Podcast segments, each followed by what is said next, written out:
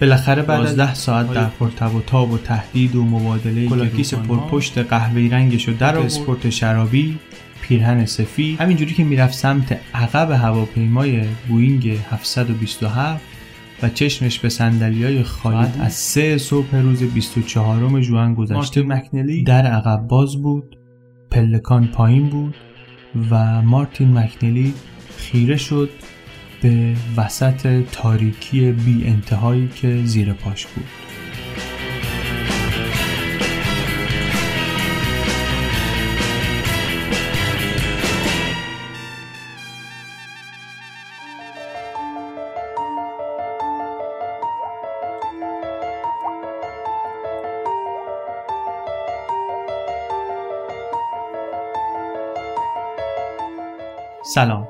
من علی بندری هستم و این اپیزود 21 پادکست چنل بیه پادکستی که توش من هر بار یک ماجرای واقعی رو که در یکی از رسانه های معتبر انگلیسی زبان روایت شده به فارسی تعریف می‌کنم.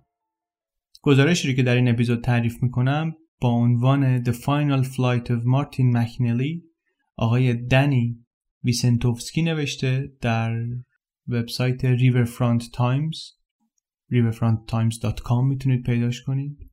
و 11 ژانویه 2017 اونجا منتشر شده حدود چهار ماه پیش.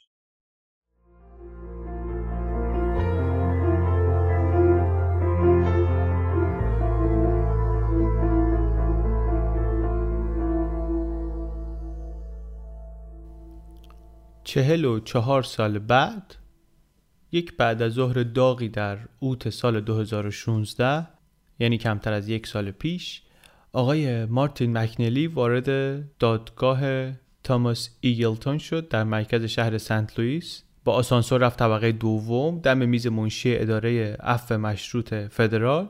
اونجا خودشو معرفی کرد. زندانی سابق 72 ساله تر و تمیز اصلاح کرده موهای سفید و شونه زده و مرتب از روی پیشونی داده عقب. و منتظره و امیدوار که از قرار ملاقاتی که با یه سوپروایزر عفو مشروط فدرال داره چیز خوبی در بیاد نتیجه خوبی بگیره. آقای مکنلی الان پنج سالی هست که از زندان آماده بیرون و قانونا دیگه می‌تونه درخواست این رو بده که این قید مشروط از روی عفوش برداشته بشه. که مثلا دیگه این محدودیت های مسافرت رفتن و بازرسی های تصادفی و اینا هم برداشته بشن تمام بشن بره پکارش و ایشون در سن 72 سالگی دیگه بتونه به زندگی عادی برگرده. این جلسه ای که می‌تونه مقدمه ای باشه بر آزادی مطلق آقای مکنلی. ده سال اول زندان مکنلی به خاطر خشونت و اقدامهای ناموفقش برای فرار اسم و رسمی به هم زده بود. قاطی چند تا درگیری با زندانیا شده بود دوبار متهم شده بود که به زندانبانا حمله کرده. یه بارشون می‌گفتن دوتا مداد و تیز تراشیده نوکشون رو به عنوان چاقو استفاده کرده که البته محکوم نشد به خاطر این پرونده آخرش. اما خودش هم همین الان که بعد از چهل سال در راهرو منتظر جلسهش نشسته میگه که آره من اون ده سال اول زندان خیلی گردن کشی می‌کردم. نگهبانهای ندامتگاه خیلی خشن بودن فهاشی می‌کردن زندانی ها رو لطوپار می‌کردن و حتی میکشتنشون. ما هم از خجالتشون در میومدیم ولی تا اوائل دهه 80 این زندانی ما دیگه تا حد زیادی آروم شده بود. بیشتر سه دهه بعد از اون رو مشغول اعتراض کردن بود به محکومیتش بابت هواپیما ربایی. با زیر و بم قانون هم آشنا شده بود و با مهارت زندانی های دیگر رو در پرونده هاشون راهنمایی می‌کرد. بیشتر از ده هزار دلار هم با خرید و فروش سهام وال استریت در آورده بود. که البته خیلی کار قانونی نیست که اون تو این کارو بکنه ولی بالاخره کرده بود. توی دادگاه مکنلی یک ساعتی منتظر بود که همراه افسر عفو مشروطش برن داخل اتاق جلسه و سوپروایزر رو ببینن. جلسه کمتر از نیم ساعت طول کشید. وقتی که آمدن بیرون از قیافش معلوم بود که از نتیجه هم راضی نیست. توی اون جلسه خود افسر مسئول رسیدگی گفته بود که بهتر آزادی این هواپیما ربای هفتاد خورده ای ساله به طور نامحدودی مشروط باقی بمونه. تو راه برگشت به خونه به زمین و زمان فوش می‌داد. بیشتر از همه به افسر مسئولش که مثلا رفته بود اونجا کمک کنه که این آزادی مطلق بگیره. اداشو در میآورد مسخرش می‌کرد که آره به خاطر ماهیت جرمی که مرتکب شده توصیه می‌کنم آزادی مشروطش رو حفظ کنیم. باشه دست درد نکنه. تا آخر عمرم تحت نظر میمونم. خیلی شاکی بود از جلسه. حالا این مقدمه رو در زمان حال داشته باشیم. بریم عقب. ببینیم که ماجرای این آقا چی بوده 50 سال پیش که الان کارش به اینجا کشیده.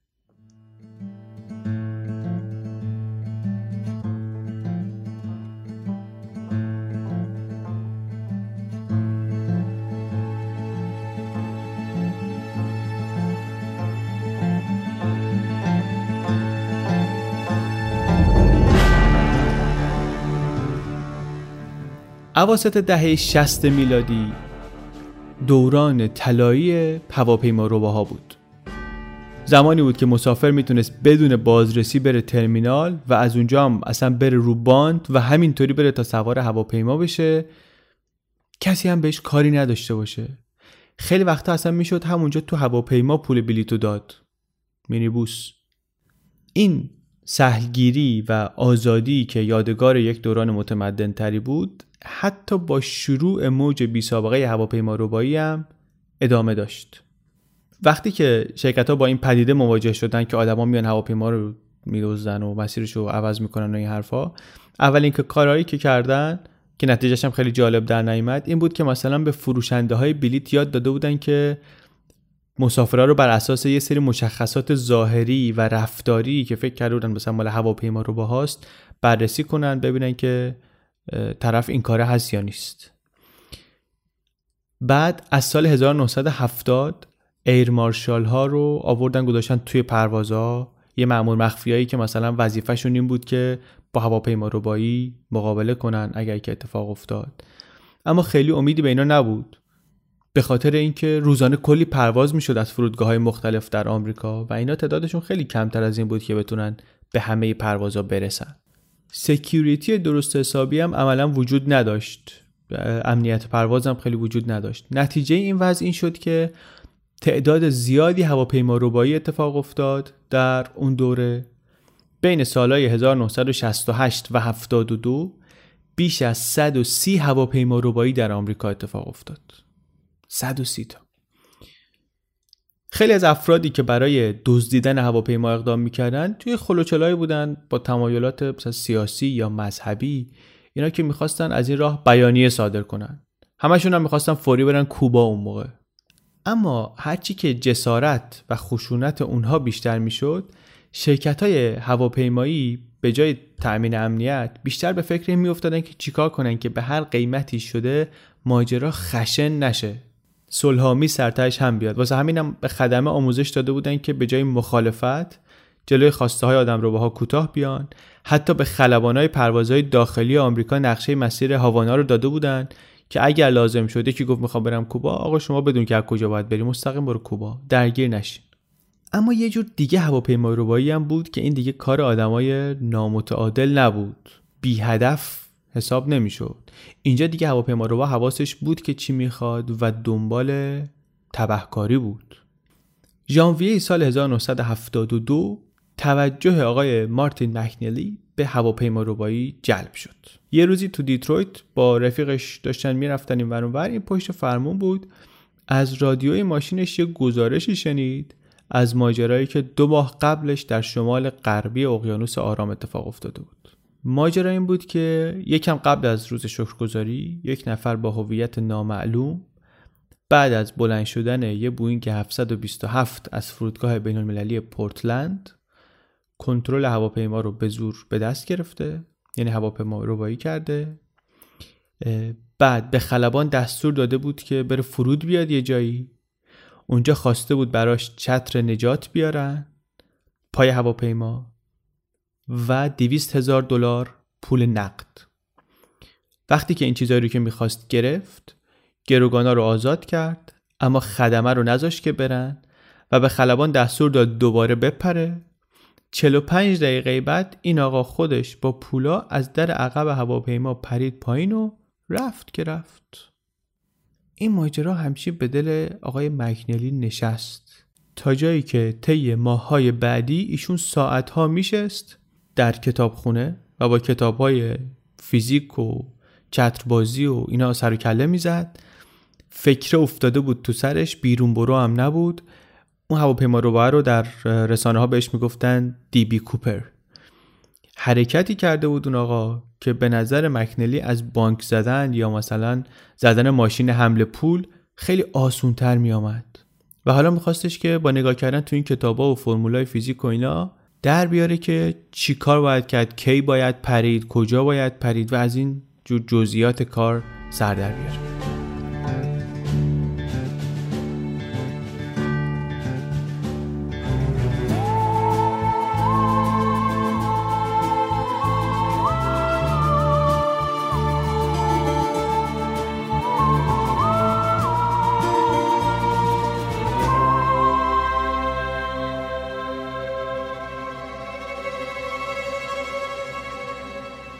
مکنلی از یه خانواده پرجمعیتی می آمد و بیشتر عمرش رو هم در یه شهر کوچیکی در جنوب دیترویت میشیگان زادگاهش بود. همونجا گذرونده بود. باباش مغازه کفش فروشی داشت. تو شهرشون هم آدم محترمی بود. از بین هشتا بچهش همه رفته بودن مدرسه کاتولیکا مدرسه رو تموم کرده بودن. بجز این. این یه خورده ای وصله ناجور بود تو خانواده. 17 سالش که بود روز اول کلاس 11 هم بهش گفتن که آقا شما تو دینی کلاس دهم رفوزه شدی تجدید شدی دوباره باید بری سر کلاس بشینی. اینم دیگه مدرسه رو ول کرد رفت نیروی دریایی اسم نوشت. تو نیروی دریایی به عنوان برقکار هواپیما مشغول کار شد. نیروی دریایی هواپیما هم داره برقکار داره. رفت اونجا تکنیسیان برق شد. کارش تعمیر هواپیماهای گشتی بود که نزدیک سواحل آلاسکا دنبال زیردریایی شوروی میگشتن. یه همچین هایی می‌رفت. سال 1964 از نیروی دریایی مرخص شد با معافیت جنرال دیسچارج که دقیقا نمی‌دونیم به خاطر چی ممکنه به دلایل پزشکی باشه. وقتی میگن جنرال دیسچارج ممکنه که رفتار نامناسب باشه. جزئیاتشو نمی‌دونیم. خلاصه مرخص شد ولی دوست نداشت بره سراغ کفش فروشی که کسب و کار خانوادگیشون بود. چند جایی رفت سر کار بعد افتاد تو خط خلاف و دزدی های کوچیک و کلاهبرداری های کم درآمد. ازدواج کرد اون موقع. بعد خانمش دوستی داشت اون دوستش با یه آقای ازدواج کرده بود این تو پمپ بنزین کار می‌کرد. یه نقشه سرهم کرده بود پسره از پمپ بنزین پول بلند کرده بود. انداختنش بیرون. منتها این تونست که بره شغل اون پسره رو بگیره. پسرم بهش یاد داد که من چطوری دخلو زدم و اینم مشغول همون کار شد. از این پمپ بنزینای 24 ساعته بود. کاری که می‌کردن بود که پمپ و انگولک می‌کردن که این برگرده به عقب. این شماره اندازش برگرده عقب. مثلا به جای 100 لیتر فروش نشون بده 50 لیتر فروش. اون ما با تفاوت میذاشتن جیبشون و یه مدتی هم طول می‌کشید که مثلا صاحب کاره می‌دید آقا ما چرا داریم بنزین کم میفروشیم و این صحبت ها این یه هزار دلاری اونجا به جیب زد. ظرف 90 روزی که به جای اون استاد اولیه کار می‌کرد اونجا.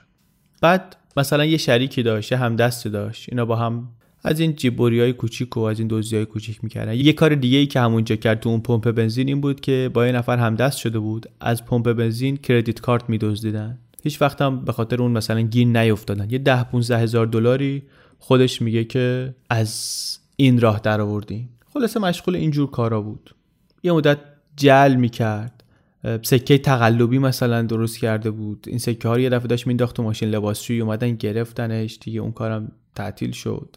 تا سال 1972 دیگه از این درآمدهای پایین این کارا خسته شده بود. یه پول حسابی می‌خواست. تا اینکه یه روزی بالاخره فهمید تنها چیزایی که لازم داره یه اسلحه هست یه سری مدرک جلی و لباس مبدل. بقیه راه رو آقای دیبی کوپر نشونش داده بود. دیبی کوپر که گفتیم اون هواپیما رو دزدیده بود And that's when I heard that uh, radio uh, DJ in Detroit talk about uh, the uh, uh, the DB Cooper case. Yeah, the, the skyjackings that were going down. And you said that's it? Yeah, that would work.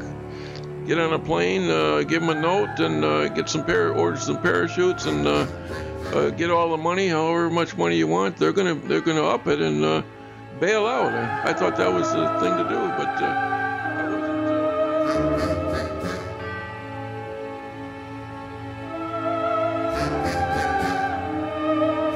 جور کردن اسلحه کار سختی نبود. یه رفیقی داشت. اینا توی کلاهبرداری های دیگه با هم همدست بودن. کار اون پسره این بود که تو شرط بندی سر مردم کلا میذاشت. از اینایی بود که عمدن جلو بقیه بد بازی می‌کنن تماشاچی مشتاق میشه رو باخت اینا شرط میبندن و بعد شرط بندی یه دفعه بازیشون مثلا حرفه‌ای میشه اینطوری کلاه مردم رو برد اون براش تفنگ 45 میلیمتری جور کرد. اینم براش خور لوله اونو کوتاه کرد.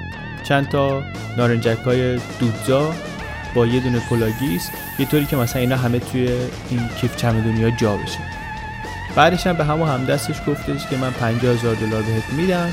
تو در اجرای این کار شریک من شو همدست من شو. اونم گفت خیلی خوب. مکنلی و این رفیقش والتر پاییز و زمستون سال 72 یه لیستی از شهرهای غرب میانه آماده کردن. شیکاگو، ایندیاناپولیس، سنت لوئیس، کانزاس سیتی که ببینن که کجا مناسب تره و آخرش فرودگاه لمبرت در سنت لوئیس رو انتخاب کردن. به خاطر اینکه از نظر ایمنی امنیتی از بقیه ضعیفتر بود. دوباره با هم رفتن اونجا که برای پرواز یک طرفشون آماده بشن. والتر بعدا زد زیرش. زنش بهش گفتش که بابا این چه دیوانگی تو می‌خوای بکنی و اینا و رأیشو زد و این پشیمون شد ولی قبول کرد که به جای اون 50000 دلار 25000 دلار بگیره ولی راننده این باشه. اینم گفت خیلی خوب. صبح روز 23 ژوئن جمعه والتر مکنلی رو دم ترمینال اصلی فرودگاه پیاده کرد و خدافزی کرد باهاش و این رفت که سوار پرواز شماره 119 بشه به مقصد تولسا در اوکلاهاما. بلیتش رو با مدارک جعلی خریده بود به اسم رابرت ویلسون. سر راه هم هیچ دستگاه فلزیابی چیزی نبود. رفت و خیلی راحت سوار شد. خودش بگی شماره صندلی و اینا هم نبود. مینیبوس بود هر کی جا بخواد بشینه. و میگه منم رفتم یه جای مناسبه بر خودم هواپیما انتخاب کردم و نشستم اونجا. هیچ استرس هم میگه نداشتم. خیلی خیالم راحت بود. تا لحظه ای که خلبان میاد روی اینترکام میگه که ما دیگه می‌خوایم فرود بیایم. مثلا 20 دقیقه دیگه اینا می‌خوایم فرود بیایم. مکنلی اینجا با خودش گفت یا الان یا هیچ وقت. از رو صندلیش که سر ردیف تا انتهای هواپیما فاصله داشت بلند شد با کیف دستیش رفت دستشویی. وقتی برگشت کلاگیس پرپشت قهوه‌ای رو سرش بود یه عینک آفتابی روی چشمش بود و اسلحه‌ش هم دستش بود. دو سه دقیقه طول کشید تا از بین مهماندارایی که همشون جلوی هواپیما بودن یکیشون اشاره های این رو ببینه و بیاد طرفش. یه یادداشتی رو داد دست مهمانداره که مات و مبهوت مونده بود و گفت خانم جون اینو برسون دست خلبان. بهشون هم گفته بود که این تفنگ من مسلسله. خیلی ترسونده بودشون. چند دقیقه بعد خلبان به مسافرها گفت که خانم ها آقایان ما مسافری داریم که می‌خواد برگرده سنت لوئیس. approach tower 6316, 8.8 for 6,000.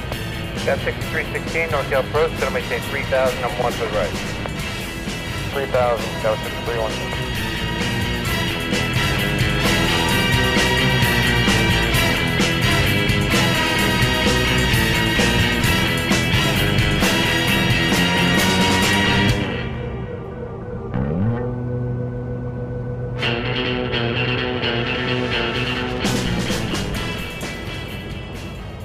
عینا مکنلی همون کارهای دیبی کوپر رو تکرار کرد با یک تفاوت مهم. پولی که خواسته بود دو نیم برابر اون بود. اون 200 هزار دلار خواسته بود. این 500 هزار دلار درخواست کرد. دو هزار دلار هم علاوه بر این پول خورد خواسته بود که بیشترش رو انعام داد به همون مهماندارا و یه مقدارش هم گذاشت تو جیبش. نقشش این بود که وقتی رسید به زمین پولا رو یه جایی چال کنه بعدا بیاد دنبالشون برشون داره. حدود ساعت چهار بعد از ظهر هواپیما برگشت سن لوئیس و روی باندی در دورترین گوشه فرودگاه فرود اومد. مکنلی خواستهاش رو اعلام کرد ادعا کرد تا هواپیما یه بمب هم جاسازی کرده که می‌تونه منفجرش کنه و گفت جوابش به هر تلاشی برای مقاومت شلیک گلوله خواهد بود و از این حرفا. در یک ساعت بعد از اون مامورای FBI که در فرودگاه حاضر شده بودند با مکنلی که پیغامش رو از طریق مهماندارا از کابین خلبان میفرستاد این طرف و اون طرف مذاکره می‌کردن. نتیجه مذاکرات این شد که در نهایت آقای مکنلی راضی شد. 80 نفر از گروگان ها با سرسره اضطراری بیان پایین از هواپیما برن دنبال کارشون. در مقابل اینا پولو بهش بدن. مشکل مقامات چی بود؟ جور کردن نیم میلیون دلار. اونم عصر روز جمعه کار سختی بود و ممکن بود که ساعتها طول بکشه. برای همینم بعد از اینکه سوختگیری کردن مکنلی دستور داد که خدمه پرواز و چهارده گروگان باقی مونده برای تیکاف آماده بشن. بلند شدن و شروع کردن به چرخیدن بالای آسمون سنت لوئیس وقتی که بهش خبر دادن که پول یه جای دیگه ای در فورت ورث تگزاس سریعتر جور میشه به خلبان گفت بریم اونجا. رفتن اونوری بعد معلوم شد که این خبر درست نبوده دوباره برگشتن سنت لوئیس. جایی که مقامات بانک و هواپیمایی هنوز داشتن تو سر خودشون می‌زنن که این پول رو جور کنن.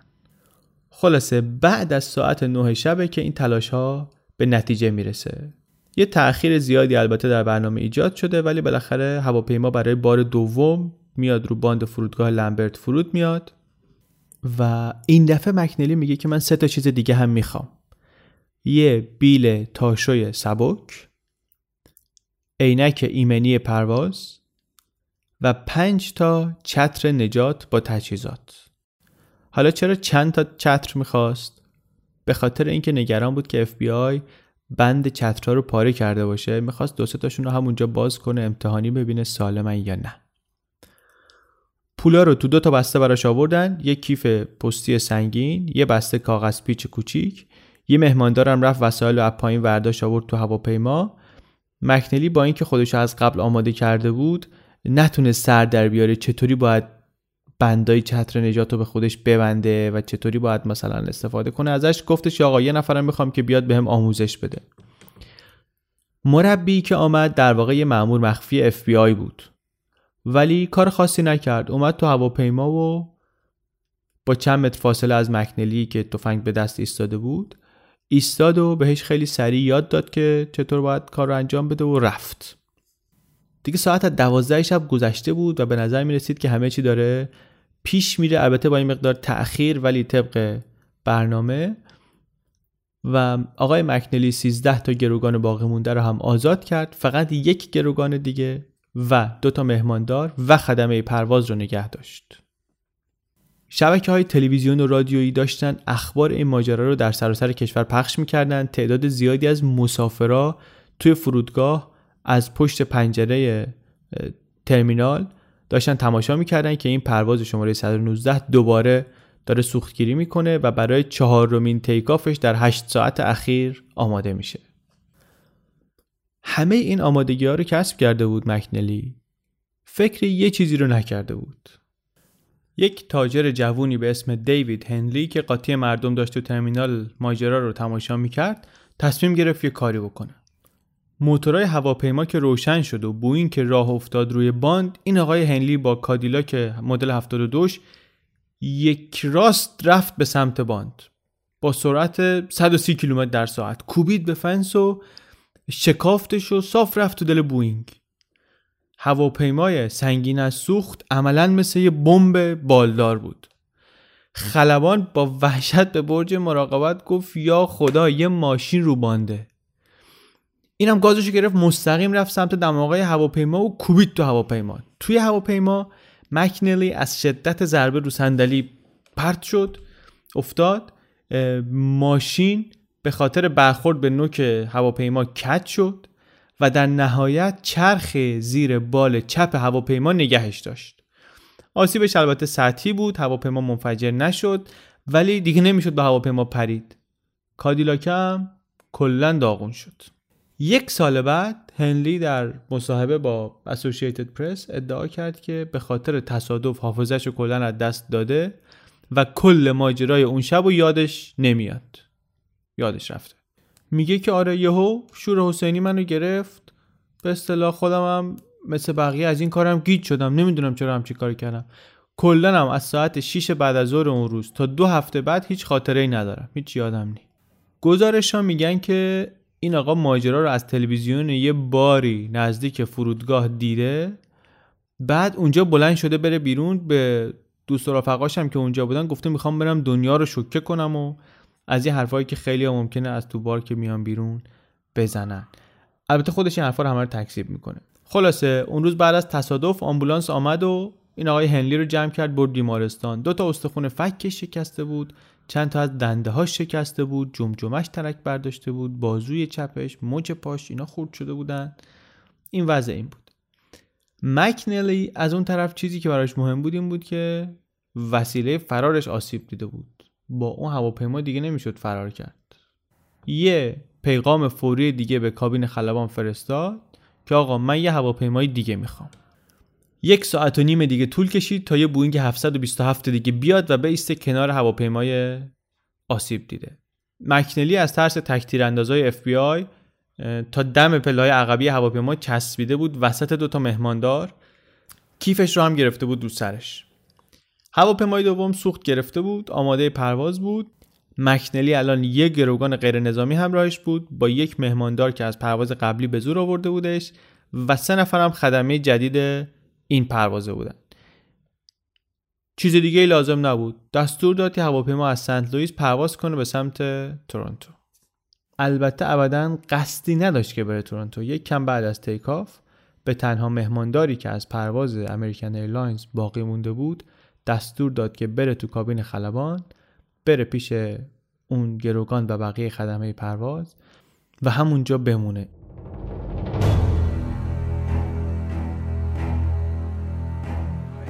Gone along with the pilot and the crew, with the original crew, we'd have been in the air before Hanley got into his Cadillac and slammed into us. He would, he was in the uh, Marriott Inn across from the airport, uh, drinking in the bar. He'd, he'd gotten there about 5 p.m. So he was drunk, wasn't he? He was totally drunk. And this was like midnight. He was totally drunk from 5 p.m. to midnight. A couple minutes after midnight, he got up. He was watching the television. توی people, مسیر "You keep مستقیم پرواز uh, قرار بود که هواپیما از نزدیکی های دیترویت رد بشه. مکنلی ماههای قبل وقت زیادی گذاشته بود سعی کرده بود که زمان دقیق پرشش رو بر اساس سرعت سیر هوایی ایر سپید سرعت هواپیمایی که به هوایی که توش پرواز می‌کنن وابسته است محاسبه کنه. اما این تأخیرا که به وجود آمده بود نگران بود که حساب کتابش دیگه درست نباشه. طبق برنامه ای که داشت یک کم بعد از نیمه شب این باید از هواپیما میپرید پایین. اما الان ساعت نزدیک چهار صبح بود. اما دیگه خب کاریش که نمی‌شد کرد. وقت رفتن بود. لباس مبدلش رو در آورد. بندای چتر نجاتش رو محکم کرد دور دست و پاش. مشکلش این بود که نمی‌دونست دقیقا کجاست. در ارتفاع ده هزار پایی سه کیلومتری از سطح زمین و با وجود ابرای سفید زیر پاش هیچ چیزی به چشمش نمی‌خورد که نشون بده اینا کجا دارن پرواز می‌کنن. حتی مطمئن نبود که خلبانه داره از همون مسیری که قرار بود بره میره. اصلا ممکن بود اون چیزی که اون پایین داره می‌بینه ابر نباشه آبهای عمیق دریاچه میشیگان باشه. هیچ برداشت دقیقی از موقعیت نداشت. بالاخره بعد از 11 ساعت درخواست های پرتب و تاب و تهدید و مبادله گروگان و این بازی ها هواپیما رو با مارتین مکنلی کلاهگیس پرپشت قهوه‌ای رنگش رو از سرش برداشت و شروع کرد به کندن لباس ها. کت اسپورت شرابی و پیرهن سفید و شلوار زردش رو به ترتیب در آورد زیرشون یه شلوار راحت تیره پوشیده بود با یه تیشرت یقهدار آبی. همینجوری که می‌رفت سمت عقب بوینگ 727 و چشمش به های خالی بود یه نگاهی انداخت به ساعت موچیش دو سه ساعتی بیشتر نیمونده بود که آفتاب بزنه. ساعت نزدیک چهار صبح روز 24 ژوئن 1972 بود. هواپیمای دزدیده شده داشت از وسط آسمون تاریک و ابری می‌رفت به سمت مرز کانادا و مارتین مکنلی یه جوان 28 ساله که به خاطر صورت پسرونه و لبخند معصومش خیلی کوچکتر به نظر میاد لباسهای کهنه رو انداخت کنار رفت ته هواپیما در عقب رو باز کرد و خیره شد به تاریکی بی انتهای زیر پاش. با خودش فکر کرد که هنوزم میشه کوتاه اومد. فکر کرد می‌تونه برگرده بره کابین خلبان تفنگش رو تحویل بده. کیفی که با 500 هزار دلار پول نقد پر شده رو برگردونه. یه فکری هم برای خرابکاری که توی سنت لوئیس کرده بکنه. می‌تونست به آی بگه که اصلا بمبی در کار نبوده تو هواپیما. بگه کل ماجرا شوخی بوده سر و تهش و اینطوری هم بیاره. این فکر همه از سرش گذشت. بعد اول کلاگیسش رو از تو دریچه انداخت پایین. بعد دنبالش چند تا نارنجک های دودزا و بعد دو تا خشاب پر و که همه اینا شلاقی تو هوا غیب شدن. الان دیگه وقت شک و تردید و فکرای متفرقه نبود. الان دیگه اینجا مکنلی مونده بود و هیجان کیسه پر از پولی که گره زده بود به حلقه سمت چپ کمربندش. عینک ایمنی رو گذاشت رو صورتش یه چتر نجات رو پوشید بندهاش رو دور پا و سینش محکم کرد درست همونطوری که یکم قبلتر یه مامور اف بی آی همونجا بهش یاد داده بود. آدمی که تا قبل از اون حتی به چتر نجات دست هم نزده بود می‌خواست اولین پرشش رو انجام بده. تفنگش رو گذاشت جیبش خیلی آروم و با احتیاط نشست. از پله ها رفت پایین قدم به قدم رفت تو دل باد. یه نگاهی انداخت به دریچه یه نگاه انداخت به کابین. حالش بد شد یه لحظه فکر کرد الان اگه یکی تو کابین خلبان در بیاد می‌تونه راحت سرش بندازه پایین بیاد این عقب بهش شلیک کنه و تمام. بعد آویزون شد.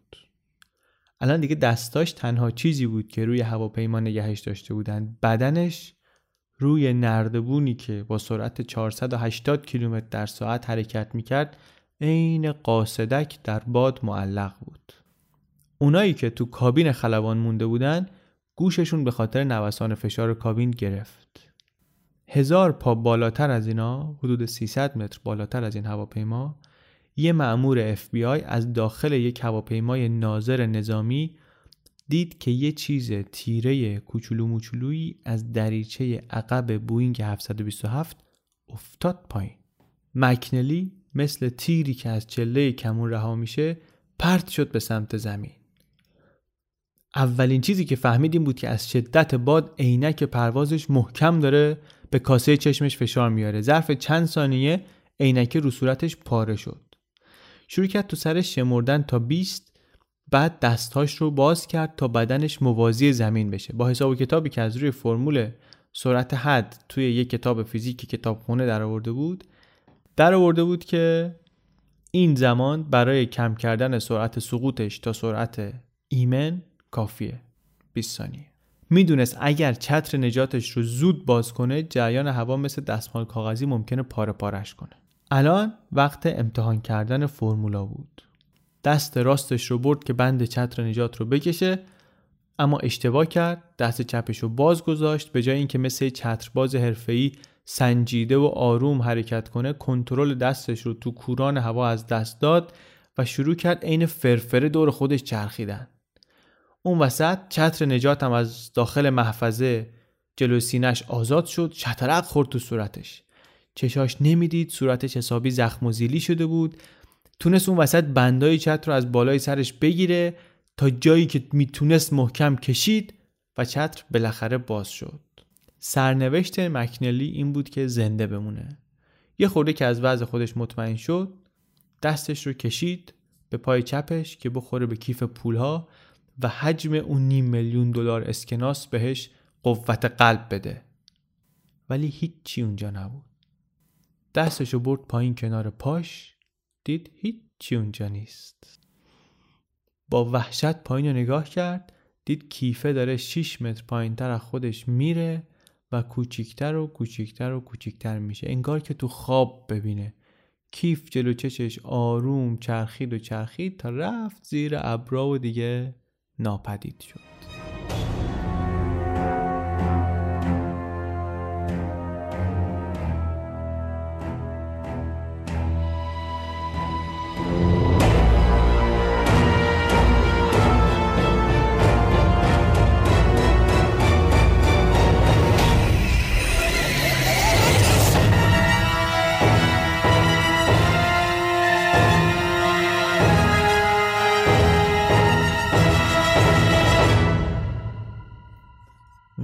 واقعیت اینه که مکنلی مقدار زود پرید پایین. وقتی پرید هواپیما داشت از وسط ایالت ایندیانا میگذشت. حدود 204 کیلومتری جنوب غربی دیترویت. برای کسی که در یک روز دو هواپیما دزدیده بود پریدن رو زمین قرار بود آسون ترین بخش کار باشه. نقشه مکنلی این بود که پولا رو خاک کنه گفتیم چند روز دور برش آفتابی نشه آوا که از آسیاب افتاد بعدا با بیل برگرده سر وقت پولا. تا اینجای کنم خوب پیش رفته بود. بدون شلی که حتی یک گلوله تونسته بود بیشتر از کل پولی که با یک عمر کفش فروشی یا کلاهبرداری های جزئی این طرف و اون طرف و دل دوزی می‌تونست در بیاره به جیب بزنه. ولی به قول نویسنده گزارش پیشونی نوشتش این نبود که اینطوری ثروتمند بشه. برای همینم نیروی جاذبه ترتیب پولاش و رویاهاش و همه رو داد. به سختی مکنلی یه سری درخت رو رد کرد و محکم روی تیکه زمین خالی فرود اومد. موقع فرود از ترسش اشتباه هم کرد پاهاش رو زمین فشار داد که باعث شد از پشت بخوره زمین و به خاطر ضربه‌ای که به سرش اومد از هوش رفت. بعد که حواسش اومد سر جا دید اون دورور خبری از پولها نیست. پولها در یک لحظه ای که تا ابد در ذهن مکنلی حک شده وسط یه توده ابر سفید ناپدید شده بودن هیچ کاری نمی‌تونست بکنه. حتی نمی‌دونست کجا هست. هیچ نشونه یا جای خاصی وجود نداشت که بتونه به کمکش مثلث سازی کنه. مثلا موقعیتش رو با توجه به زاویهش با تا نقطه مثلا مشخص دیگه در بیاره. از 500 و 2000 دلاری که نیم ساعت پیش تو مشتش بود فقط مونده بود سه تا اسکناس 100 دلاری که قبل از پریدن گذاشته بود تو جیبش. یه زوری زد و خودشو از زمین کند. شب بود تاریک بود ساکت بود صدای پارس چند تا سگ از اطراف می اومد چتر نجاتش رو جمع کرد و از سیم خاردارایی که دور بیشه درختها کشیده بودند با مشقت بالا رفت و یه گوشه کوری پیدا کرد و چتر نجات رو پنگ کرد و دو ساعتی روش از حال رفت. آفتاب که زد گیج و لرزون بلند شد. چتر رو کشید دنبال خودش تا وسط جنگل روی کرباس و با بوته و برگ و اینا پوشوند. چتر رو مثل پیله دور خودش پیچید و تا ظهر دوباره خوابید. با صدای هلیکوپترایی که بالا سرش میچرخیدن از خواب پرید. معلوم بود که تیم‌های گشت اومدن دنبال مکنلی و پولا میگردن. برای همینم تصمیم گرفت تا غروب آفتاب صبر کنه. تا اون موقع یه چرتی زد. چتر نجاتش رو خاک کرد. کفش و لباسش رو تا جایی که می‌تونست تمیز کرد. بعد بلند شد. از سیم خاردارا دوباره رد شد 150 متری رفت تا رسید به یه جاده شنی دوبانده یه سر جاده تو افق یه نور سفیدی می‌دید که حد زد یه شهری یا روستایی چیزی باشه. به سختی را افتاد اونوری. تو راه چند تا ماشین با پلاک ایندیانا از کنارش رد شدن و تازه فهمید تو کدوم ایالته. یک ساعت و نیم بعد یه ماشین براش نگه داشت. راننده آقای بود به اسم ریچارد بلر. رئیس پلیس شهر پرو در ایندیانا. داشت با زنش برمیگشت پرو شهرشون. یه عابر پیاده ای که اون وقت شب تنها تو جاده داره میره توجهش رو جلب کرد. وایساد و اینم خودش رو پاتریک مکنلی معرفی کرد که در واقع اسم برادر بزرگش بود و یه گواهینامه میشیگان هم نشون داد که این اسم تایید می‌کرد و گفتن نداره که گواهینامه تقلبی بود. دو تا کارت اعتباری هم به نام جی مکنلی همراهش بود که گفت اینا رو از یه برادر دیگهش قرض گرفته. رئیس پلیس ازش پرسید که این وقت شب تو این بر بیابون چیکار می‌کنی؟ اینم یه داستانی سرهم کرد که آره من تازگی از دیترویت اومدم پرو دیدن برادرم. اما برادره مست کرده امشب و افتاد به جون من و کتکم زد و تو این وضعیت ناجور ولم کرده که برگردم دیترویت. وضعیتش البته واقعا ناجور بود. چشا و گونه ها کبود روی چونه زخم عمیق پیشونی پر از خراش. بهش می اومد که یه کتک حسابی خورده باشه. بلر بهش پیشنهاد داد که بیا من تا پرو میرسونم اینم خب با کمال میل قبول کرد. قبل از اینم که سوار ماشین بشه اسلحه‌اش و یواشکی از جیبش در آورد سر داد کنار جاده. بعدا گفت مکنلی که رئیس پلیس منو نگشت. اگه می‌خواست همچین کاری بکنه احتمالا تفنگو در می آوردم می‌گفتم همچی غلطی نمی‌کنی. احتمالا هم هم رئیس پلیس و هم زنش را اونجا میکشتم. در راه شهر بلر به مکنلی هشدار داد که وقت خوبی برای تنها تو جاده بودن نیست. گفت تو مگه شلوغی جاده نفهمیدی چه خبره؟ اخبار رو مگه ندیدی؟ گفت نه. گفت بابا تیمای گشت همه دارن توی منطقه دنبال یک هواپیما رو با میگردن و یک کیف پر از پول. خیلی مبهم به نشونه تایید چیزی گفت و خیلی تشکر کرد از رئیس پلیس بابت اینکه دردسرهای احتمالی و پیاده روی طولانی و اینا نجاتش داده. و خلاصه یک کمی بعد بلر آقای مکنلی رو جلوی ساختمون پلیس پیاده کرد. دیر وقت بود 24 ساعتی بود که مکنلی لب به چیزی نزده بود. ضمن اینکه فرصت هم نشده بود تو آینه نگاهی به خودش بندازه. رفت یه کافه اونجا یه همبرگر سفارش داد و حس کرد که بقیه مشتری یه جور عجیبی نگاش می‌کنن. رفت تو آینه دستشویی سرواز خودش رو دید اون زخما و صورت ورم کرده و اینها رو دید. فهمید که خیالاتی نشده. با این وضعی که داره عجیب نیست که همه بد نگاهش می‌کنن. یکم خودش رو مرتب کرد و برگشت و یه ساعتی اونجا سرگرم همبرگر و آبجوش بود. بعد از غذا رفت موتل یه اتاق گرفت واسه اون شب. کارمند موتل توضیحش رو درباره تفاوت اسمای روی گواهینامه و کارت اعتباری و اینا پذیرفت. ولی توجهش جلب شد به سروز یارو. گفتش که تو چون هواپیما دزده که نیستی؟ گفت نه بابا زد به کرکر خنده و گفتش که نه اون دیگه احتمالا خیلی از اینجا دور شده. رفت اتاقش. اولین کاری که اونجا کرد این بود که سعی کنه با تلفن سکه‌ای به یکی از همدستاش توی دیترویت زنگ بزنه. یه کلاهبرداری که ماجرای هواپیمایی رو قبلا بهش گفته بود. پول زیادی نداشت ممکن نبود که بتونه واقعا برای بیرون رفتن از پرو hitchhike کنه. و یه نفر رو لازم بشه که بیاد از این جهنم نجاتش بده. تلفنش ولی کسی جواب نداد. برگشت اتاقش رو شروع کرد از تلویزیون برنامه های تعقیب خودش رو تماشا کردن و یه طراح آورده بودن بر اساس توصیف هایی که شاهدان از طرف کرده بودن. یه پرتره‌ای آماده کرده بود که تو تلویزیون نشون می‌داد. عکس مردی با موی پرپشت عینک آفتابی خلبانی. روز یک شنبه مکنلی کرایه یه شب دیگر رو هم به موتل داد و دوباره زنگ زد دیترویت و بازم جوابی نگرفت و دیگه داشت نگران می‌شد. جز خودش نیم دوجین افسر اف بی آی الان تو موتل بودن که دنبال رد این میگشتن. پایین که می‌رفت تا مامور اف بی آی دید که توی طبقه دیگه راه می‌رفتن.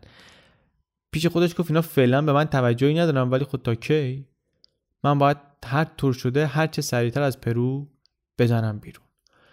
دوشنبه در نهایت ناامیدی به والتر زنگ زد. والتر همون کسی که تا فرودگاه رسونده بودش. والتر گفتش که بابا من فکر کنم تو مردی. هر دو این آخرین اخبار جستجو برای هواپیما رو دنبال می‌کردن یه خورده اخبار رو هم رد و بدل کردن. کیف پول همون روز توی یک مزرعه لوبیا پیدا شده بود. صاحب مزرعه پیری بود. شاید از روی سادگیش محتویات کیف رو به جای اینکه نگه داره داده بود به مقامات. ده هزار دلار هم جایزه گرفته بود. جالبه که بدونیم این عمل فداکارانه ای که کرد بعدها به عنوان بیشترین مقدار پول نقدی که به صاحبش برگردونده شده در کتاب رکوردهای جهانی گینس ثبت شد.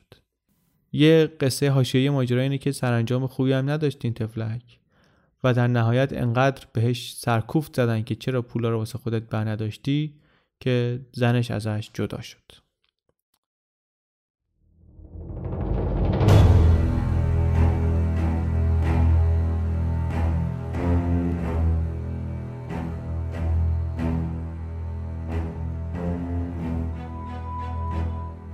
تا روز بعد که والتر رسید به پرو موتل با مامورای اف بی آی پر شده بود دیگه رد مکنلی رو هم گرفته بودن تفنگی رو که با عجله انداخته بود کنار جاده پیدا کرده بودن و می‌دونستن که سارق هواپیما همین نزدیکی هست. حالا چی قشنگه؟ قشنگ اینه که این وسط مکنلی به فکر هواپیما روبایی بعدی بود برگشت به این والتر گفتش که اگه سوار یه هواپیمای دیگه بشم بازم می‌تونم این کارو بکنم. جاشو هم انتخاب کردم. می‌خوام برم فرودگاه ایندیاناپولیس. اما دیگه قرار نبود شانس دیگری برای این کار داشته باشه. وقتی که رسید به دیترویت مامورای اف بی آی خونه رو زیر نظر داشتند و منتظر حکم جلبش بودند اون مدارک جعلی رو که باهاش بلیت خریده بود و پیدا کردن ربطش دادن به سوابق واقعی مکنلی دو تا از آشناهای خلافکارش در دیترویت هم آمدن لوش دادن. و در واقع 6 روز بعد از پریدن از هواپیما و از دست دادن پولا بیرون خونهشون بدون درگیری بدون دردسر دستگیرش کردن. اتهامش هواپیما روبایی بود ممکن بود اعدام بگیره به خاطرش. وسیقه که ازش خواستن 100 هزار دلار بود که نداشت نتونست جور کنه و رفت زندان. یکم بعد والتر هم خودش رو تسلیم کرد. اینجا مکنلی یه شانسی آورد که دیوان عالی ایالات متحده به تازگی مجازات اعدام رو ملغا کرده بود. بعد از یک محاکمه سریع در 1972 گناهکار شناخته شد حبس ابد بهش دادن که اون موقع معنیش تقریبا فقط سی سال زندان بود. بعد از محکومیتش به خاطر هواپیما ربایی آقای مکنلی تصمیم گرفت جلوی این حکم کوتاه نیاد. تو دادگاه تجدید نظر رفت توی این فاز که بی اون موقعی که می‌خواسته مدرک جمع آوری کنه اومده آپارتمان منو بدون مجوز گشته کار غیرقانونی کرده. از این حرفا زد ولی به جایی نرسید و نتونست نظر قاضی رو برگردونه.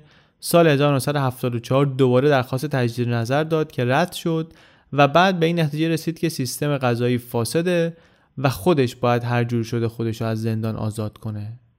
خودش میگه سریع به فکر فرار افتادم.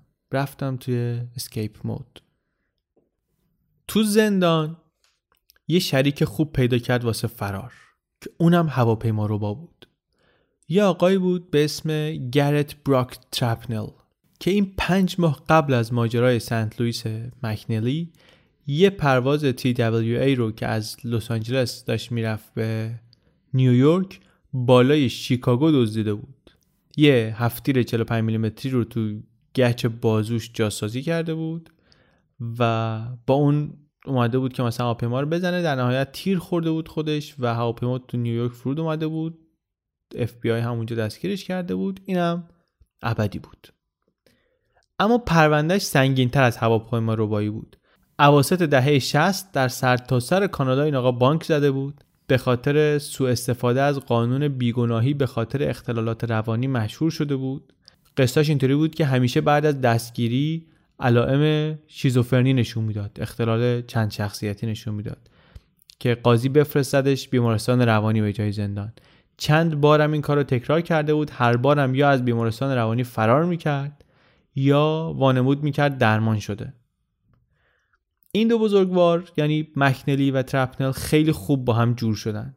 مکنلی میگه ما یه بار به هم قول دادیم که هر کدوممون زودتر از زندان رفتیم بیرون یه هواپیما بدزده اون یکی رو در بیاره. اما قبل از اینکه این دوتا بتونن نقشه فرار بریزن مکنلی رو به خاطر درگیری های متعدد با نگهبانا انداختن در سلول های امنیتی. و دیگه اینا همدیگه رو ندیدن تا سال 1977 اون سال مکنلی رو منتقل کردن به اولین زندان فوق امنیتی آمریکا جایی که خطرناکترین جنایتکارای کشور رو می بردن از قضای روزگار این رفیقش هم اونجا بود. اصلا سلولش هم نزدیک هم بود. یه روز بعد از ظهر در فوریه 1978 این ترپنل اومد دم سلول مکنلی خیلی با ادب و احترام زد به میله ها این یه دستی تکون داد و اومد دم در و در گوشی با هم یه پچ پچی کردن و ترپنل برای مکنلی از نقشه فراری گفت که خیلی جالب بود خیلی خطرناک بود و یک کم غیر اخلاقی. مکنلی درجا پسندید نقشه رو.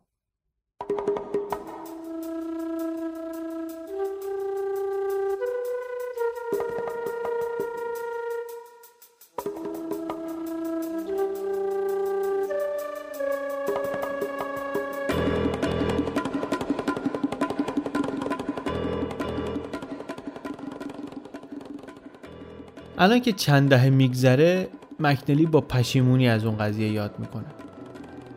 میگه ما به خاطر اون کار خیلی بدنام شدیم. یک خانواده رو نابود کردیم. پیشنهاد ترپنل چی بود؟ خیلی ساده بود. میگفتش که دوست داری سوار هلیکوپتر از اینجا بری بیرون؟ قرار بود یه همدستی از بیرون از زندان به زور اسلحه یه هلیکوپتر بدزده و خلبان رو مجبور کنه که بیاد به این زندان. اونجا مکنلی و ترپنل رو که یه جای مشخصی منتظرش هستن سوار کنه از اونجا برن به فرودگاهی که مشخص کرده بود در میزوری تا یه هواپیما بدزدن. مقصد بعدیشون رو هم اونجا مشخص می‌کردن. جزئیات برنامه رو که به مکنلی توضیح داد بعد دوتایی روی این متمرکز شدن که ای و رو برطرف کنن و احتمال خطر رو بیارن پایین. کلیدشون برای اجرای این نقشه باربارا اوزوالد بود. یه خانم 43 ساله کارمند سابق ارتش که خودش در بخش مراقبت پرواز اسکاتران هلیکوپتر خدمت کرده بود و از قضای روزگار خاطر آقای ترپنل رو می‌خواست. ماجرای خاطرخواهی چی بود؟ ترپنل حتی پشت میله های زندان هم آدم معروفی بود. به خصوص بعد از چاپ زندگی نامش در سال 1976 کتابش با عنوان The Fox is Crazy Too احتمالا ترجمه درستش میشه که مثلا روباه دیوونه هم هست. یا حالا شاید هم مثلا روباه هم دیوونه است. از همون رو جلد با عنوان فرعی بلندی که داره تبلیغ محتوای حماسی خودشو می‌کنه. داستان واقعی زندگی گرت ترپنل. ماجراجو هواپیماروبا سارق بانک حقباز عاشق. این کتاب رسید به دست این خانم اوزوالد. توی داستان ترپنل یه چهره تراژیکی داره یه دوز دریایی امروزیه. مثلا خیلی بی قید و بند و رها زندگی می‌کنه روان پزشکا و دادستانای سرتاسر آمریکای شمالی رو سر کار گذاشته. یه همچی شخصیتیه. اوزوالد فوری جذبش شد. براش تو زندان نامه می نوشت در جوابم سیل نامه های عاشقانه از سمت ترپنل سرازیر شد. احساس اوزوالد نسبت به این آقا انقدر قوی بود که تونست مسئولان زندان رو راضی کنه که اسمش رو بذارن تو لیست ملاقات کننده های مجاز ترپنل. و بعد دیگه مرتب می‌رفت دیدنش. حتی چند باری دو تا دختر نوجوانش رو هم همراه خودش برد. چند ماه بعد ترپنل از اوزوالد خواست که توی فرار بهش کمک کنه. تو نامش هم خیلی خالی میبست که آره من یه زمین 2000 هکتاری دارم استرالیا عکساشو ناشم میفرستاد براش. بعد بعد از فرار ما میریم اونجا خوب و خوش با هم زندگی می‌کنیم و از این حرفا. در اصل همه حرفا برای این بود که خرش کنن که بیاد این کارشون انجام بده دیگه. به چشم ابزاری بهش نگاه می‌کردن.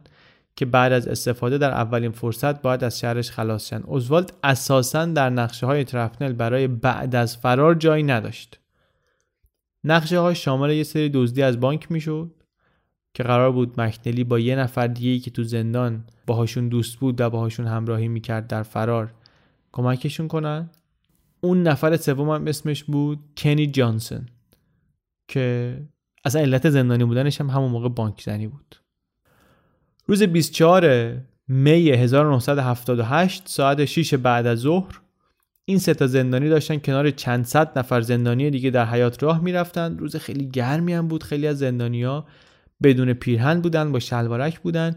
مکنلی تو ژاکت و لباس فرم و چکمه و اینا شر و شر داشت عرق میریخت. یه چشش هم به آسمون بود. تا وقتی که هلیکوپتر سفید و قرمز از چند صد متر بالاتر به سمت جنوب رفت مکنلی به ترپنل و جانسن علامت داد که بزنیم به چاک. چند دقیقه بعد هلیکوپتر خورد به نوک درختای جنوب زندان. صدای خفه پرهاش تبدیل شد به یه صدای تیز. تا نگهبانا دست و پاشون رو جمع کنن و اسلحه ها رو آماده کنن ترپنل و مکنلی و جانسن را افتادن خودشون رو رسوندن به منطقه محصور بین دو تا واحد مسکونی تو زندان و از اونجا به یه محوطه ای که به اندازه کافی برای فرود هلیکوپتر جا داشت و اونجا ترپنل یه جاکت زرد روشنی رو که روی لباسش پوشیده بود پنگ کرد انداخت رو زمین که خلبانه بتونه ببینه. مکنلی شروع کرد بالا پایین پریدن دست تکون دادن واسه هلیکوپتره که بالای زندان تا هوا کج شده بود و یه جوری بود که انگار کسی داره کنترلش نمی‌کنه. اما در نهایت به جای اینکه هلیکوپتر بیاد تو محوطه ای که قرار بود فرود بیاد رفت کنار ساختمونای اداری زندان که پشت چند لایه فنس بودن اونجا نشست به زمین. صدای پره های دفعه قطع شد. یک مرد لاغرندامی با لباس خلبانی آبی از در سمت خلبان پرید بیرون. هیچ اثری هم از اوزوالد نبود که نبود.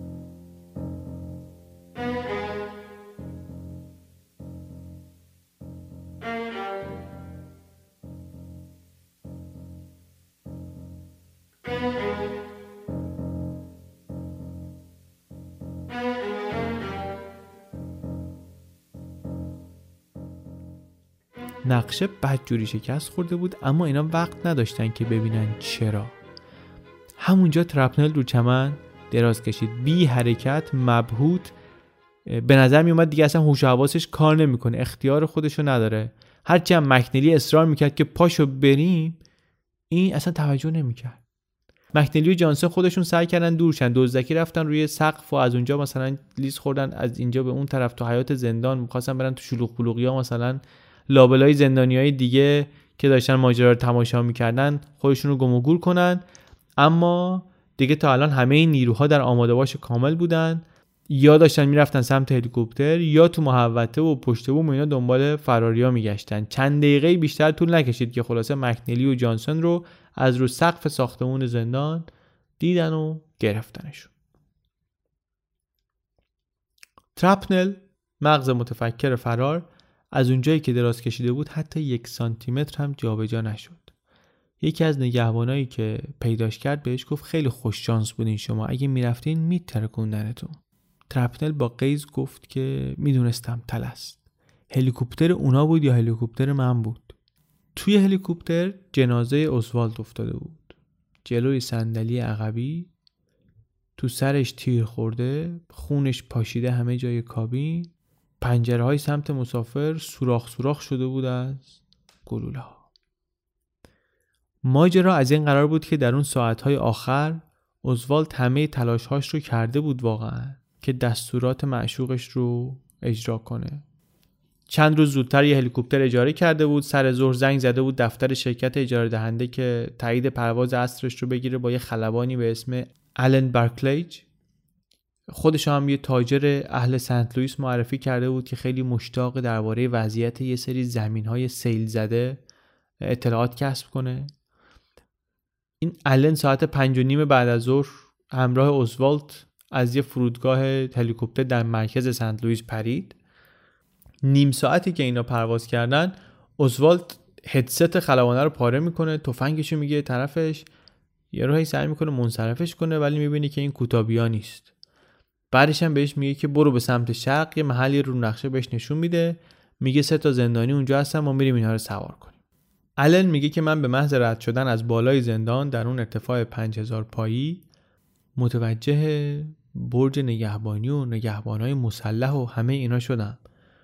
کهنه سرباز جنگ ویتنام خودش خلبان نظامی سابق. حساب کار میگه دستم اومد که آقا این نگهبانا یه هلیکوپتری که بخواد چند تا زندانی رو از اونجا فرار بده اینا حتما بهش شلیک می‌کنن. منم اصلا دلم نمی‌خواد امروز روز آخر زندگیم باشه.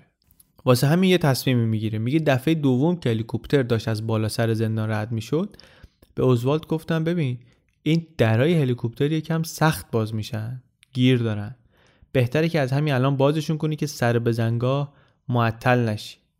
اوزوالد هم چپ دست بود تفنگ داد دست راستش که در باز کنه. انگشتش از رو ماشه برداشته شد. الن از فرصت استفاده کرد. دستش رو رو فرمون ورداشت. هفتی رو از اوزوالد قاپید.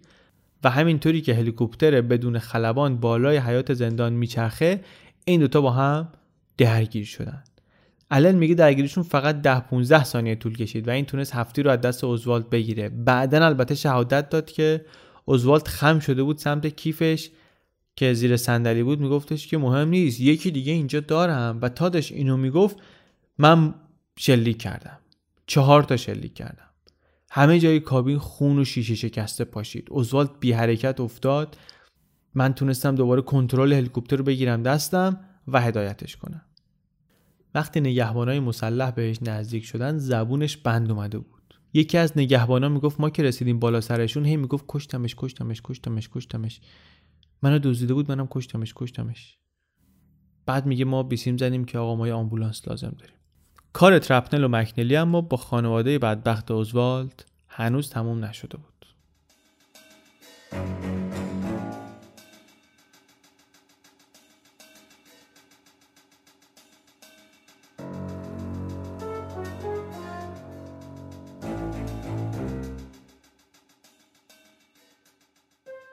تلاش جسورانشون برای فرار در تمام رسانه های آمریکا منعکس شد. شکی نبود که قرار بابتش حکم سنگینی بگیرن اتهام همشون اقدام به فرار هواپیما ربایی و آدم ربایی بود.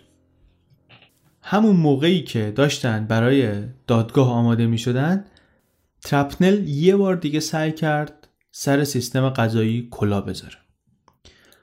خیلی حق باز بود. تصمیم گرفت که خودش در دادگاه از خودش دفاع کنه. و اینطوری یه امتیازایی گرفت که مخصوص وکیل مدافع متهمه. چون خودش شده وکیل مدافع خودش. مثلا می‌تونست بدون نظارت با شاهدهای پرونده صحبت کنه. یکی از این شاهدا رابین بود. دختر 16 ساله و ازادار باربارا اوزوالد. رابین توی این صحبت های محرمانه یه سری جزئیاتی رو برای ترپنل تعریف کرد. مثلا اینکه گفتش که مرگ مادرم منو افسرده کرده یه تمایلاتی به خودکشی دارم و از این صحبت ها.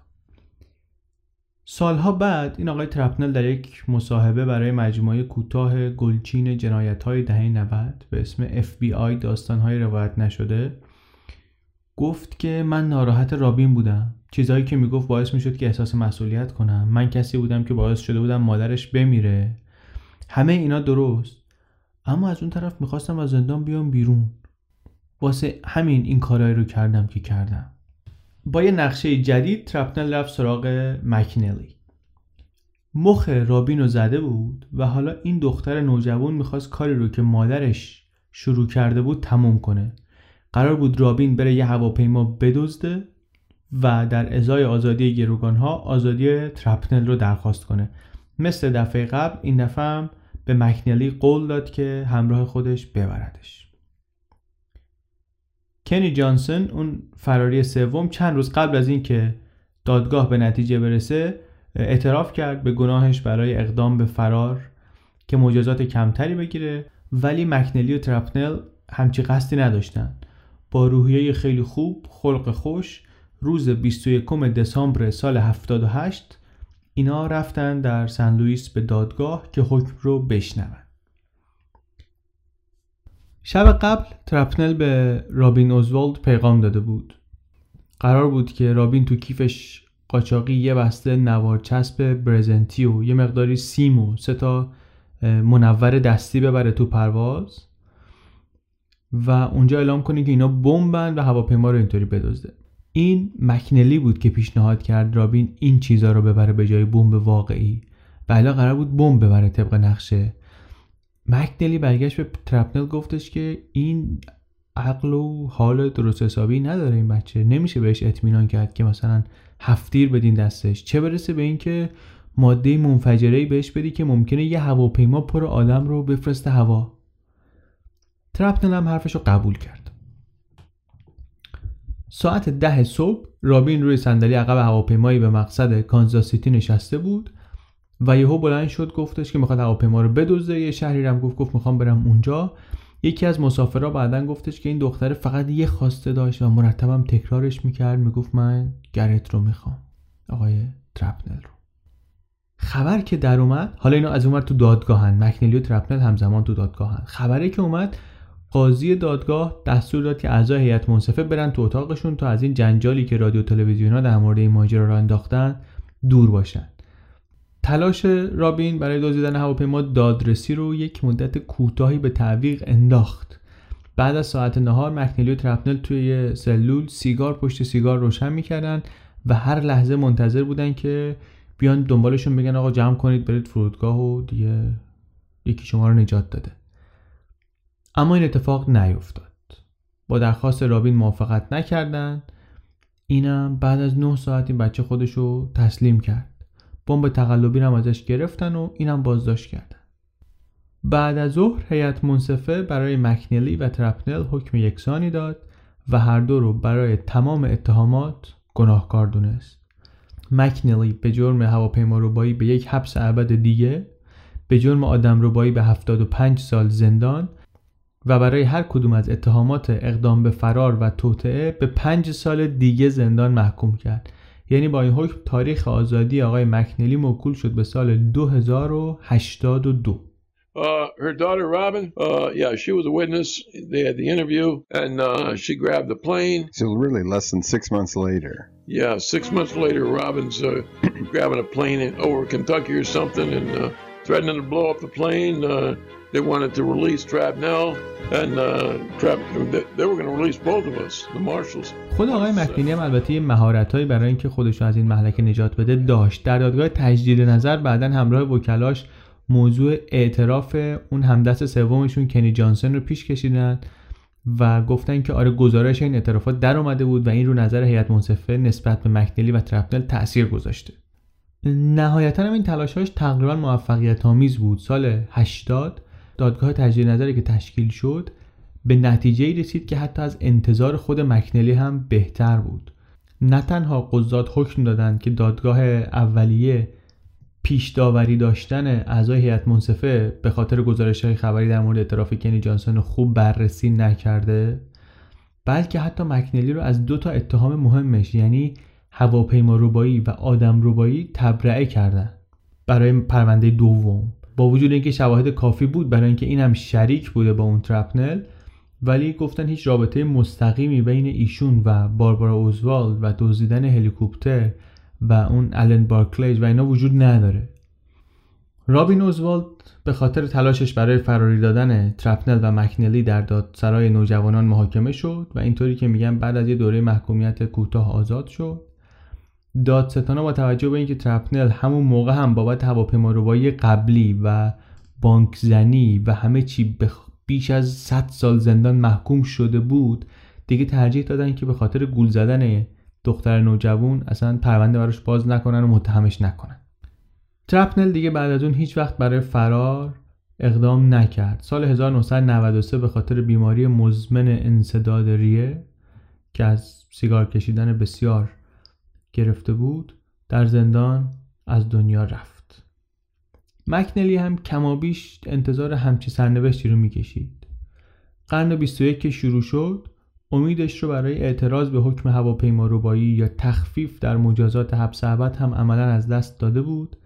دیگه مبارزه هم نمی کرد یه خلافکار پیری شده بود که به قول خودش بین سلول های بتونی و تخت های سفت مختلف زندان جابجا جا می شد تسلیم سرنوشت شده بود و دیگه منتظر مرگ بود. تا اینکه سال 2009 تصمیم گرفت دیگه برای درخواست عفو مشروط اصلا نره دادگاه. گفت من این سی سال گذشته 6 بار رفتم دادگاه و کمیته عفو مشروط هر بار همون حکم قبلی رو میده. اینکه به خاطر جرم هایی که مرتکب شده برای جامعه خطرناکه.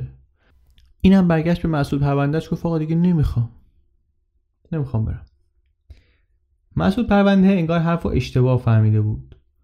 براش قرار جلسه گذاشت و اینو احضارش کردن و بهش گفتن که فردا باید بری دادگاه عفو مشروط. این یه قوری هم زیر لب زد که بابا دیگه ما رو دوباره علاف کردن و اینا. ولی به هر حال دستور دستور بود و کارش نمی‌شد کرد و رفت و جلسه هم نظرش خیلی معمولی بود. هیئت منصفه ازش پرسیدن که مثلا کارات تو زندان چطوری چی کارا کردی؟ فلان. در سی سال گذشته رفتارش خوب بوده در زندان معمولا. آروم گرفته بود به مادرش هم نامه نوشته بود یه زمانی که وصیت‌نامه رو تغییر بده گفته بود چیزی برای من نزار من دیگه تا آخر عمرم تو زندان میمونم. این گزارش ها رو داد و اونا هم نگاه کردن و نتیجه این جلسه خیلی غیر منتظر خوب شد. از جلسه که آمد بیرون زبونش بند اومده بود به پهنای صورت میخندید. برخلاف همه انتظارا هیئت منصفه بعد از بررسی 37 سالی که این در زندان گذرونده بود گفتن که ایشون شایسته عفو مشروطه و یه تاریخ مشخص کردن برای آزادیش. 6 ماه بعد از اون 27 ژانویه 2010 آقای مکنلی از زندان آمد بیرون سوار اتوبوس شد. اول گفته بود که می‌خوام برم تنسی پیش یکی از رفقای قدیم زندانم اونجا می‌خوام با اون زندگی کنم. این درخواستش رو طبیعتا رد کردن. خیالم نداشت برگرده میشیگان پیش خانواده ای که ربطی بهشون نداشت. این بود که یه بلیتی خرید به مقصد سنت لوئیس. همون جایی که ماجرای هواپیماییش سال 1972 شروع شده بود.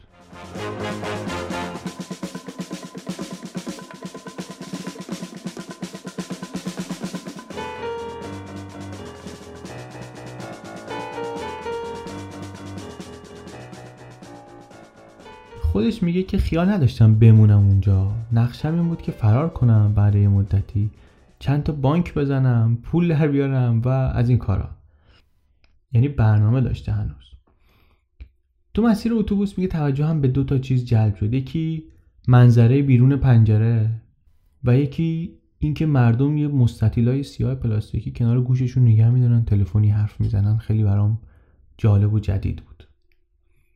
بعد که رسید به شهر و یه خورده ای دست و پاشو پیدا کرد دید که اتفاقا از این زندگی متمدن و شهروندی خیلی هم لذت می‌بره. دیگه سراغ دزدی بانک و خلافکاری و اینا نرفت. به کمک یه برنامه کمک به زندانیان که برای بازگشت به جامعه اجرا می‌شد یه آپارتمان گرفت که تا امروز هم هنوز همونجا زندگی می‌کنه کرایش رو میده چند تای گربه داره واسه خودش و خودش هم کمک می‌کنه به این مؤسسه برای کمک به زندانی هایی که تازه از زندان آزاد شدن زندگی معقول و مرتبی درست کرده. نتفلیکس هم خیلی دوست داره میگن. مخصوصا سریال های جنایی رو که گاهی توشون ماجراهای آشناهای روزای زندانش رو می‌بینه خوشش میاد. آروم شده. اون موقعی که پلکان بوینگ 727 رو چسبیده بود فکرش هم نمی‌کرد که عاقبتش همچین چیزی بشه. اون موقعی که همه چیزشو به خطر انداخته بود و یه ماجرای هیجان انگیز رو از سر میگذروند و دنبال یه زندگی دیگه بود. اما بعد همه چی از دست داد. یه وقتی تو رویاهاش پول و ثروت حسابی می‌دید. اما الان همین که تو آشپزخونش غذایی برای خوردن باشه آبجویی برای نوشیدن پیدا بشه براش کافیه. میگه همین که تونستم از زندون در بیام خیلیه. همه همچی شانسی ندارن. ترپنل تو زندان مرد. کنی جانسن همدست سومشون هم که تو اون فرار قرار بود با هم بیان بیرون ده سال پیش تو زندان مرد. آلن بارکلج خلبان اون هلیکوپتره که نقشه اینا رو به هم زده بود چند سال بعد توی تصادف هلیکوپتر مرد. مکنلی میگه هیچ دیگه نمونده. فقط منم که می‌دونم چه ماجراهایی پیش اومد. گاهگاهی هم یاد باربارا اوزوالت می‌کنه. زنی که جرمش این بود که واسه خودش یه زندگی بهتر می‌خواست و افتاده بود تو دام شریک این آقا ترپنل. این وضعیت این آقا بود در این دوران عفو مشروط. تا اینکه گفتیم اول اپیزود رفت دادگاه برای اینکه یه جلسه با سوپروایزرش داشته باشه ببینه که می‌تونن این قید مشروط رو از عفش بردارن زندگی مثلا آزادی بی قید و شرط داشته باشه یا نه. و گفتیم که باهاش مخالفت نکردن. اینم گفت خیلی خب باید برگردیم به همون وضعیت بازرسی های تصادفی و محدودیت سفر و محدودیت جابجایی و این امکان که با اولین قدم اشتباهی که برگرده دوباره برش گردونن کنج زندان. همش هم این جمله افسر مسئول مسئول پرونده تو سرش تکرار می‌شد که تو جلسه گفته بود با توجه به ماهیت جرمی که مرتکب شده این آدم خطرناکه.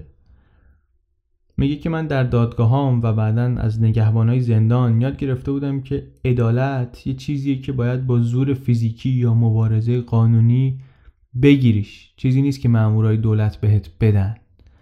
یه تصمیمایی هم می‌گفت دارم برای شکایت از اون افسره که حالا می‌خوام بعدا برم دنبالش چون این داره به زور منو اونجا نگه میداره. ولی اصلا لازم نشد این چیزا. شانس پشت در خونش بود و خودش خبر نداشت. چهارم اکتبر در خونش رو زدن. همون افسر عفو مشروطی که ناامیدش کرده بود. یه برگه کاغذ از دستش گفتش که آقا خبر خوب دارم واسه آزادی مطلق گرفتی. برو خوش باش.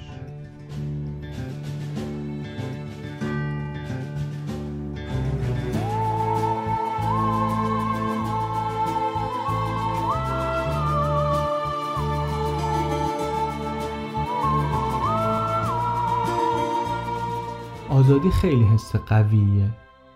حالا مکنلی می‌تونه هر وقت که دلش می‌خواد مسافرت کنه. با هر کسی که دلش می‌خواد معاشرت داشته باشه. اگرم دلش بخواد می‌تونه تو خونش تو سندویس بمونه با گربه هاش بازی کنه بدون اینکه کسی کاری به کارش داشته باشه. از سال 1972 تا حالا پاش رو تو هواپیما نذاشته. از گیت های بازرسی میترسه. نگرانه که اسمش تو لیست تروریستا باشه. برای همین بلیت هم نمی‌خره. اما گاهی میره فرودگاه ها مسافرها رو با اشتیاق تماشا می‌کنه و به این فکر می‌کنه که شاید یه روزی دوباره بتونه پرواز کنه.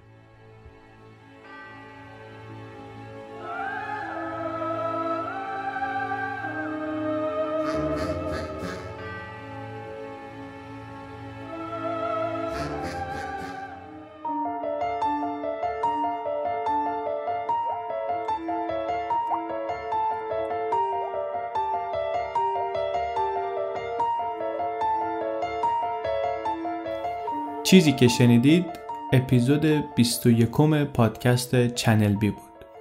چنل بی رو من به کمک هدیه کعبی و امید صدیق فرد تولید می‌کنیم. هدیه در ترجمه گزارش رو کمک می‌کنه و تولید متنی که توی پادکست تعریف میشه. امید هم ادیتور پادکسته و در واقع کار تهیه پادکست رو انجام میده. ما رو به دوستانتون معرفی کنید. مخصوصا به کسایی که در طول روز تو ترافیک زیاد گیر می‌کنن خیلی پشت فرمونن خیلی تو اتوبوس و مترو و تاکسی و ماشین و اینجاها وقت دارن. پادکست گزینه خوبیه براشون. هم سرگرم کننده است و کمک می‌کنه که آدم از اون وقتی که مرده حساب میشه لذت ببره. همین که خیلی وقتا واسه آدم یه مشغولیت ذهنی ایجاد می‌کنه که وقتهای دیگه هم بهش فکر کنه یه کنجکاوی جدید ایجاد می‌کنه. و چی بهتر از کنجکاوی های جدید.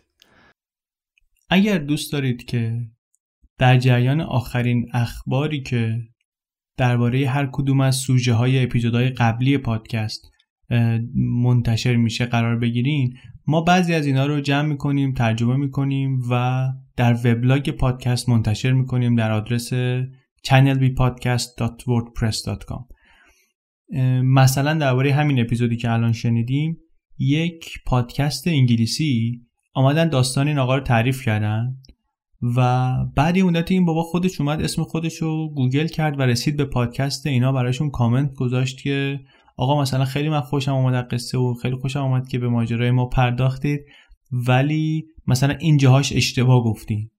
اینجاهاشو اصلاح کرد براشون. اینا هم خیلی خوششون اومد دعوتش کردن باهاش مصاحبه کردن.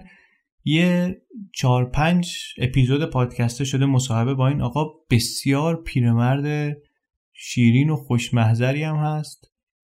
ما خود فکر کردیم که مثلا چطوری پادکستش رو منتشر کنیم یا مثلا ترجمه کنیم. خیلی کار می‌بره و چون که موضوع اصلی نبود بیخیالش شدیم. ولی آدرس و اینهاش رو توی وبلاگ می‌ذاریم که برید ببینید. خیلی جالبه. من از نکاتی که تو مصاحبه گفته بود بعضیاش در روایت این اپیزود استفاده کردم و یه جاهایی تکمیل کردم در واقع گزارشو. ولی هیچی مثل شنیدن صدای خود آقای مارتین مکنلی نیست. چنل بی رو در توییتر، تلگرام، فیسبوک و گوگل پلاس و جیمیل با شناسه چنل بی پادکست دنبال کنین. اگر کامنتی دارین اگر که پیشنهادی دارین می‌تونین که از هر کدوم از این راه ها صداتون رو به ما برسونین. چنل بی پادکست.